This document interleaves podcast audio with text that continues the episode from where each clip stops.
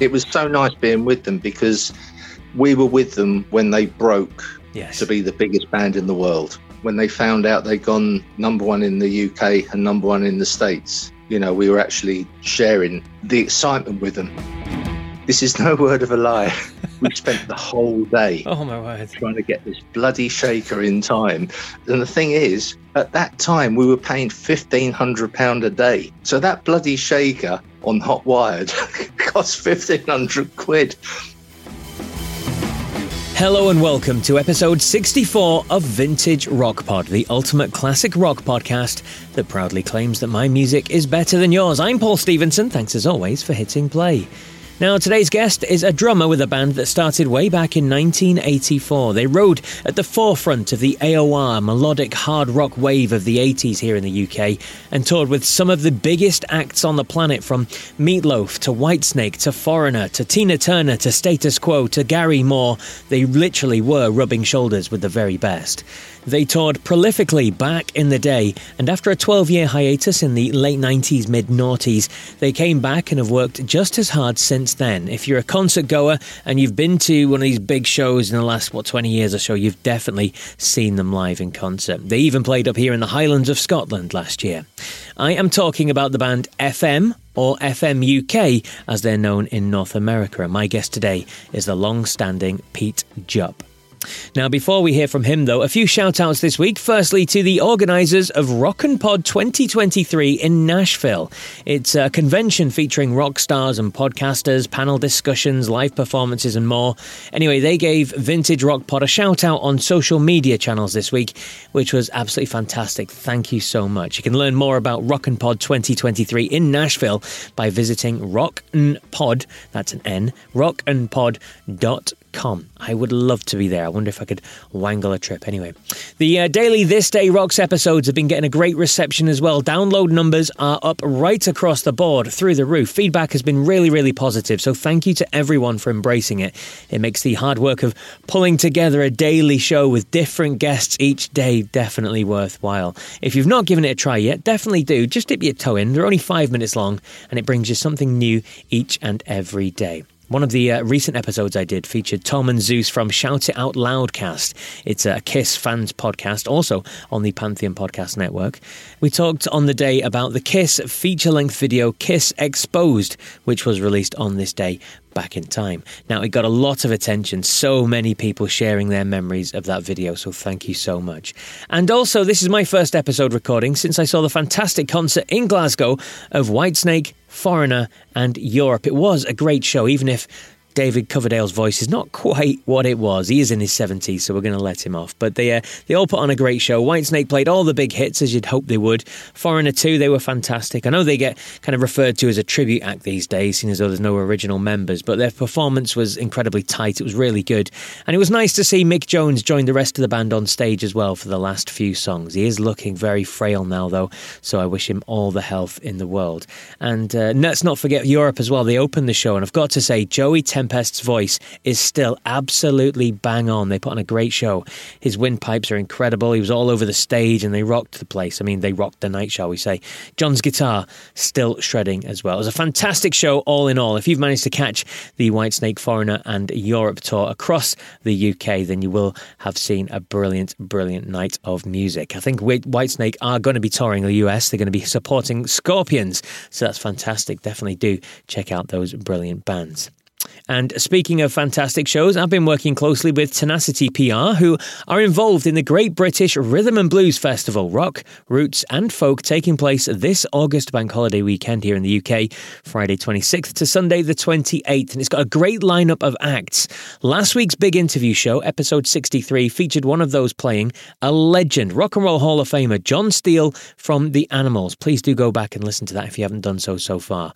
A few people we've already interviewed here on the show as well, including 10 years after drummer Ric Lee. His band is going to be there. I recently interviewed Ray Laidlaw, the former Lindisfarne drummer from the Glory Days. The current Lindisfarne lineup are going to be there as well, along with Atomic Rooster with Pete French, who was involved in Cactus. You've got Dr. Feelgood, Geno Washington, and a host of other great acts, including my guest today, Pete Jupp, and his band FM. Now, for more details, check out colnblueslineup.com or just search for Great British Rhythm and Blues.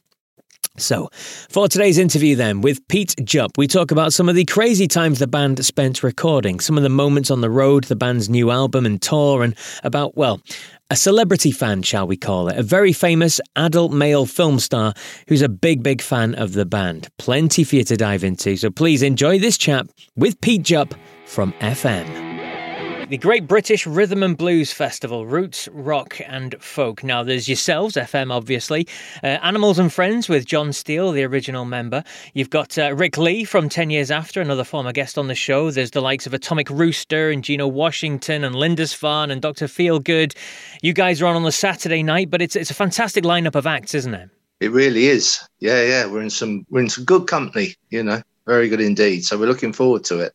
Absolutely. So I think we have to start uh, start paying council tax up in Scotland soon. We've been up there, uh, uh, but no, we are. We're looking for. It's just nice to be back playing again. That that's the main thing. You know, it was just being employed. You know, again. Yes. Um, is good. We're, we're, very lucky, you know. That's all I can say. And uh, thanks to everyone who's been coming to the shows and everything. You know, we, we really, really do appreciate it. Definitely, yeah. definitely. And we had a quick chat off air. You, you guys have, you literally do tour the whole of the UK because I live in the Highlands of Scotland, as my listeners know. And you guys have been up here a number of times. I think it was last November, the last time you were up uh, for the Monster Fest, headlining with uh, yeah. Marco yeah. Mendoza and Wild Hearts and all these sorts of big acts as well. Yeah, yeah, we did that. And then I say we're in Glasgow last weekend. Um, you know, we try we try and cover as much of, of the UK as we possibly can. You know, it's um, but sometimes it's hard to get into some yeah, places. But we we do try. You know, or we're very trying. Put it that way. I don't know. so uh, no, we do. We you know we try and keep everyone happy, but it, it's hard to sometimes. You know, yeah. but. Uh, so yes, but we'll be there. So looking forward to it. Now, I'm guessing yeah. you're going to be playing some of the songs from your, your, new album, which has just come out. It's your 13th album. It's uh, it's called 13. Clever name. Um, you've no done a few shows, as, as as you've said. You, you were Glasgow not too long ago. Um, how are the new songs going down? Yeah, they, have been very well received. We've actually we're doing three songs off the off the new album. Okay. Um, which is a lot for us. Uh, it's tough because you know if if I go and see one of my favourite bands, I want to hear all the you know the hits, so to speak, or the popular song. So I don't think it's right just putting in loads of new stuff. But like I say, we've actually put three songs off the album into this set.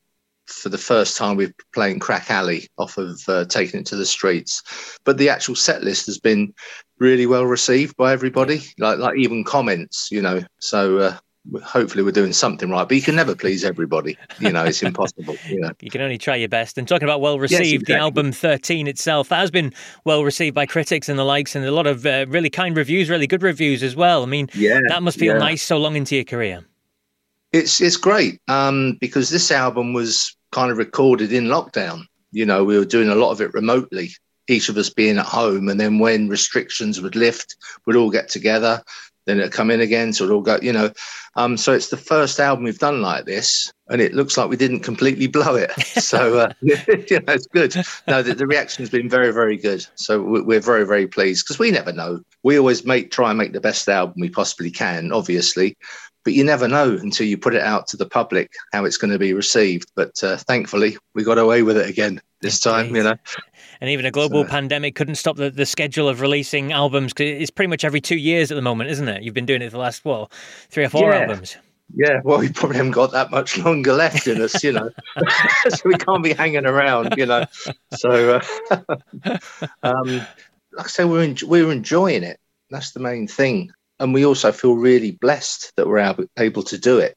That's one of the things, you know. I remember when we split up in 94, 95, whenever it was, I just thought, oh, well, I've had a great time and that'll be it, sort of thing. And then when we got back together in 2006, 2007, whenever that was, I can't remember, um, it was like, wow, I've got another chance here, kind of thing. And I remember we were playing with, um, we were in Dublin with Foreigner and Journey.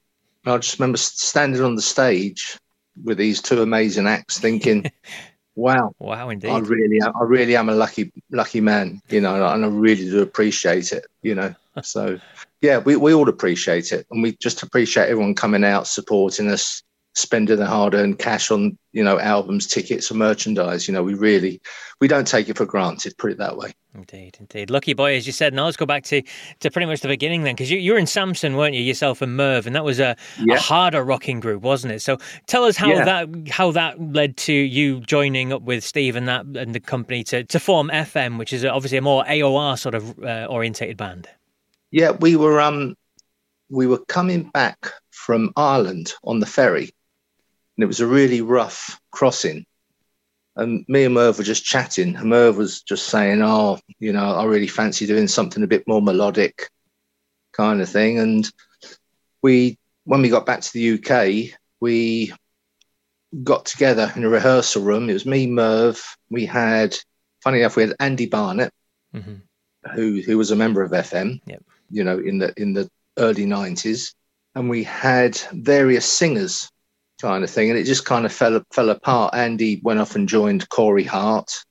Um, we couldn't really find a singer that we liked, and I was just sat thinking one day, and I suddenly thought, right, we need a singer and guitarist. I thought, ah, Steve Overland and Chris Overland, and so I gave gave Steve a ring, and um, he said, yeah, let's let's get together, and we we demoed four songs, and just saying, well, let's see what happens. If we can get signed, then great. If not, then we'll we you know won't take it any further. But we were lucky we got signed to Portrait, and the rest is kind of history, really. You know, there's been a few changes here and there, but mm-hmm. uh, we're still there. Absolutely. Um, and then the first album came along, Indiscreet, and it's one of those albums that's still held up today. It's still fondly remembered, isn't it? But uh, it's it's one of those that you guys actually produced that album yourselves, didn't you? I mean, tell us the story behind that. It was, yeah, it was probably we we didn't want to actually produce it ourselves, mm-hmm. to be perfectly honest. Um, but our manager at the time, Dave, he had he'd engineered all the demos that we did, and I kind of think it, um, this doesn't sound. This sounds a bit worse than it actually is. I think his ego got in the way okay. of us getting a producer. He wanted to do it with us. And so he was he was like our go-between between us and CBS. And he said, No, no, CBS love the demos. They want you to produce it.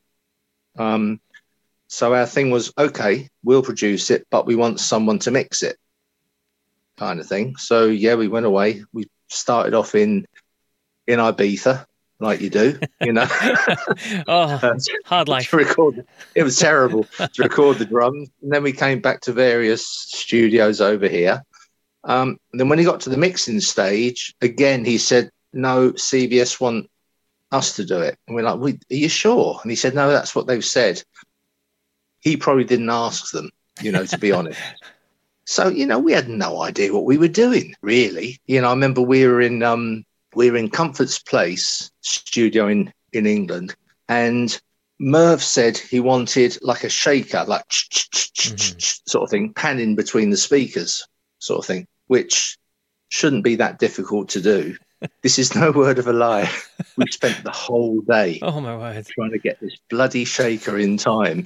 And the thing is, at that time, we were paying fifteen hundred pound a day. Whoa! Well, CBS. So that bloody shaker on Hot Wired cost fifteen hundred quid, and there was a guy there who was like the tape assistant, and his name's Pete Woodroffe, and he went on to um, work with Def Leppard. And he was probably sat there thinking, "What a bunch of clowns," you know. and we were, you know. he was probably thinking, "I could do that in about a minute." And I'm just sat here making tea, you know. so so there you go. If you listen to Hot Wired, you'll hear a shaker. It costs fifteen hundred pounds to record. Yeah, yeah, very expensive. Yeah, incredible when you think about what, what you can do now. And, you talked about the last oh. your recent album there, all made kind of remotely and things like that. And you can do yeah. things with Pro Tools in seconds. So spending fifteen hundred pound for for a day's recording is is staggering. It's, I know, it, it, but that was that was just the going rate at the time for a residential studio. You know, um, um, that you know that meant you your your accommodation and food and mm-hmm. everything. Mm-hmm. But yeah, that was that was the going rate. You know, madness, isn't it? It you know, is. It I doubt our last five albums have cost fifteen hundred quid. but whatever you did in that mixing studio with that, that day long of the shaker obviously works Yeah. because, uh, as we said, the, the album is still very, very fondly remembered. And, and Mm. it managed to get you on some big tours, didn't it, that year? The likes of Tina Turner and, and you mentioned Foreigner recently as well, but um, Yeah. Status Quo and Magnum and REO Speedwagon. But talk to me about um, Bon Jovi because you managed to get on their uh, UK leg of their Slippery When Wet. When Wet tour. I mean, Yeah, how was yeah. that? uh, amazing, absolutely brilliant. It was so nice being with them because we were with them when they broke Yes. to be the biggest band in the world. You know, we were actually sharing the excitement with them. I remember we were, um, I think we were in uh, Newcastle City Hall when they found out they'd gone number one in the UK and number one in the States. And it was just nice being around them, you know, because they, you know, they'd slogged around. It, it didn't happen overnight Yeah. for them. They were a great bunch of guys, couldn't do enough for us. And the tour took us up a level, definitely. And so, no, it, it was fantastic. Sounds it. Sounds absolutely phenomenal. Now, the the next album, Tough It Out, was your follow up, and uh, another Yeah. one that's it's fondly remembered and thought of. But you have an interesting celebrity fan, shall we say, who who told you that the title track of that got him through some difficult Oh. times in prison. Go on, tell us that story, Pete. That'd be Ben, Ben Dover. Bend Yeah. over, indeed. Yes. Yeah, um, yeah, like Ben's a drummer, and All right, okay. he he- amongst other things. um, and he's a big FM fan, and Wow. the he he came to a show. And uh, and he came up to me and he said, "Oh, Pete, I'm such a massive fan of yours." And I said, "Oh, Ben, I'm such a massive fan of yours." You know, um, but he was telling me when when he got when he got banged up for for whatever, um, he Good was. I'll tell you, Pete. yeah, he um, he said to that song "Tough Out" that got me through some dark times listening to that, and I'm like, oh, you know, fair enough. So, uh, yeah, so there we see. Well, the thing is, when he comes to our shows now, he signs more autographs than we do, you know. but he is, he's, he's like a he's a good drummer Wow. you know, and uh, and he's he's probably more into the drums than the other stuff, but uh, probably gets paid more for the other stuff. so, yeah. But no, so he's a good bloke. He's a really good bloke. Oh, fascinating to hear. Do you get many things like that? Many, many stories from from not just famous people, but from from fans saying that your music gets them through certain times and periods and means a lot to them. Yeah, funny enough, I was talking to a friend today about it. Um, back in the day before the internet and everything, Mhm. um, we used to have a fan club, and it was just like right to a PO box. Yeah. we had the it was the FM International Fan Club, and I remember getting this letter from this guy, um, and he bought tickets for, for the Astoria in London, and he said, um, "Yeah, I bought the tickets, and then a week before uh, the show, my, my father passed away, and he said it was like you know one of the lowest points of my life. Um, he wasn't sure what he should do, but he came along to the show, and he said for the hour and a half that we were playing, he forgot." hmm all the you know all the bad stuff and i thought well you can't really get much better than that really can you you know if, if we can take his mind off of something that serious sort of thing you know he was obviously still there but he said Yeah, for that yeah. hour and a half it you know really helped him so yeah that'll do for me you know definitely It's the power of music, isn't it? Absolutely.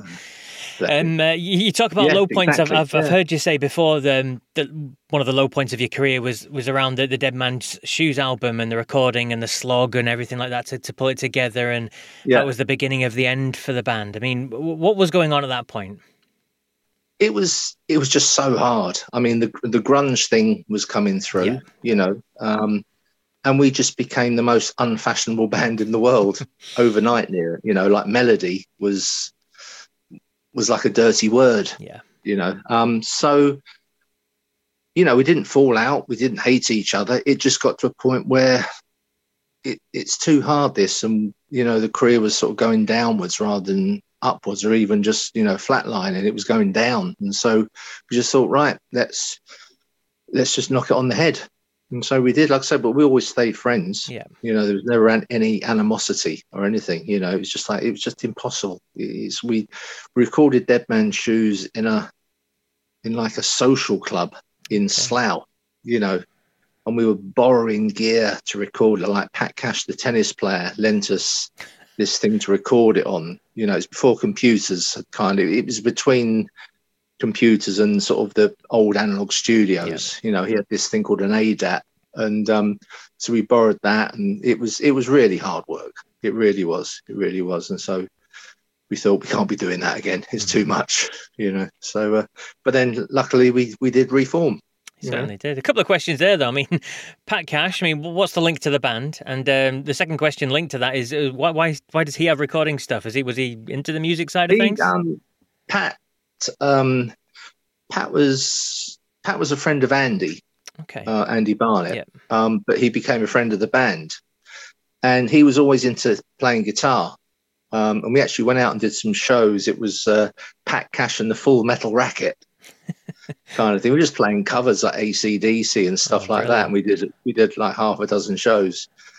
Um, yeah, and he just bought some recording stuff, you know, just for just for home use. And so uh, he lent it to us basically. He used to record onto a onto a VHS cassette, okay. sort of thing, you know. So uh, yeah, so good old Pat. good old Pat Cash. Thank you very much. Yeah. and uh, as you said, you remained friends. You got back together for a big festival, 2006, seven, as you said earlier on. Yeah. Um, was it a pretty easy decision to say, "Come on, let's let's do this again properly, shall we, guys?" Well, Kieran Dargan, who organised the Firefest, he he'd been asking us probably from a year after we split up okay. kind of thing. Oh, come and do the Firefest. Come, and we're like, no, no, no, no. And then just one year, um, which was probably 2005, if it was if we did the show in 2006.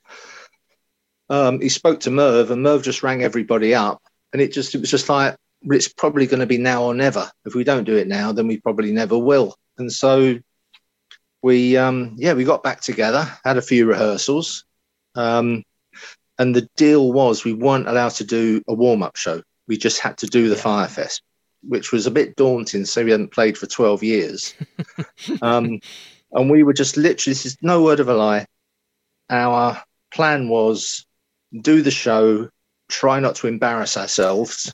And we were thinking, well, well, you know, if a couple of hundred people turn up, it'll be great. We'll have a few drinks and then we'll just go our separate ways again, you know. Um, but the we sold out Nottingham Rock City 1,500 people. And I'm not blowing like our trumpet, but it was like a religious experience. Yeah. It was like the Beatles had reformed or something. And it was like, I mean, we came off stage shell shocked. I hope this doesn't sound too corny, but you could feel the love from the audience oh, coming to you. And so he came off stage and it was like, bloody hell. Um, I suppose we better do an album.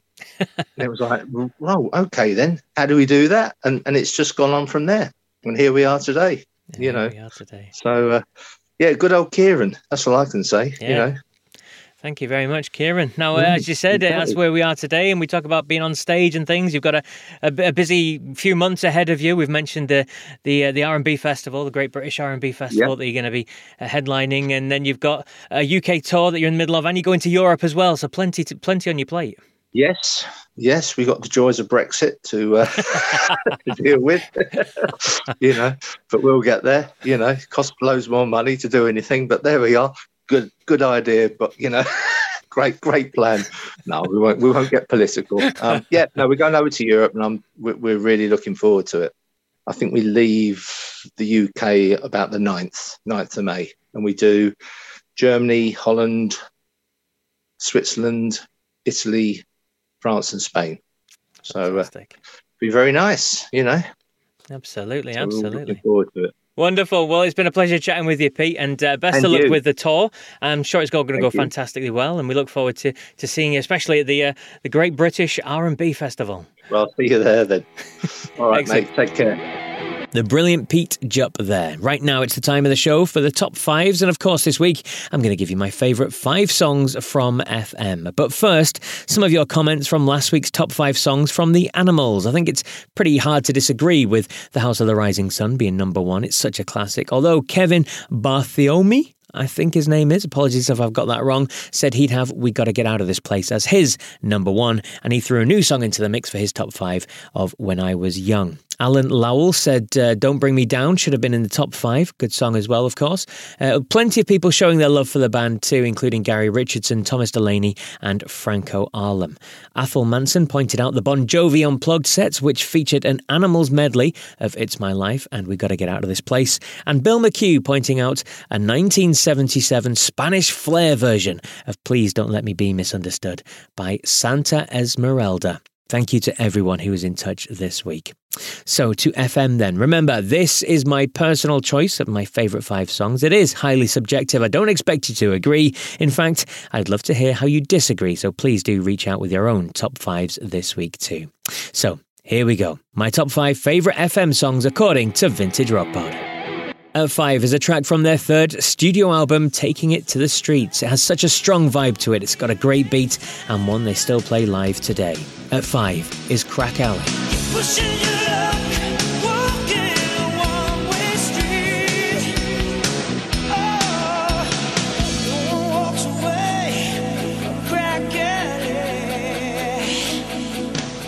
Four is from their debut album Indiscreet. It was the best track on the album for me, covered by Iron Maiden as a B side to one of their single releases too. At four is That Girl.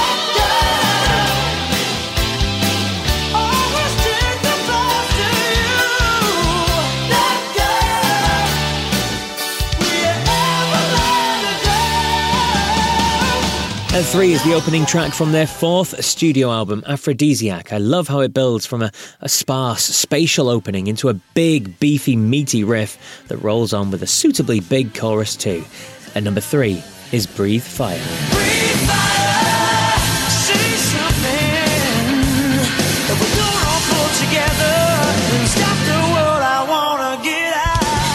At number two is a song from their second album. It's everything that's great about the band and that hard rock radio friendly sound. The chorus is massive and one that requires sing along participation. At number two is Bad Luck. Bad luck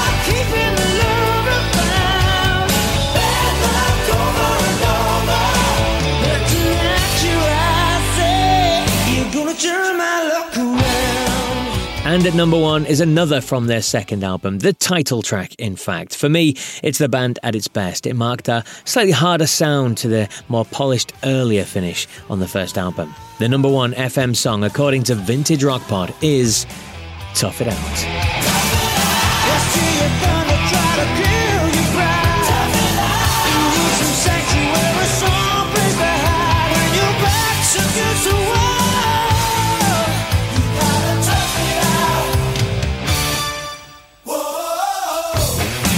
So there you go, my top five songs from FM or FM UK if you're in North America. As I said, I'd love to hear your thoughts on this list. Where do you agree? Where do you disagree? Let me know. You can email me vintagerockpod at gmail.com or you can catch me on any of the social media platforms. Check us out on Facebook, Twitter, Instagram, and the likes. YouTube as well. Give us a like, a follow, a subscribe, whatever it is. It's all free.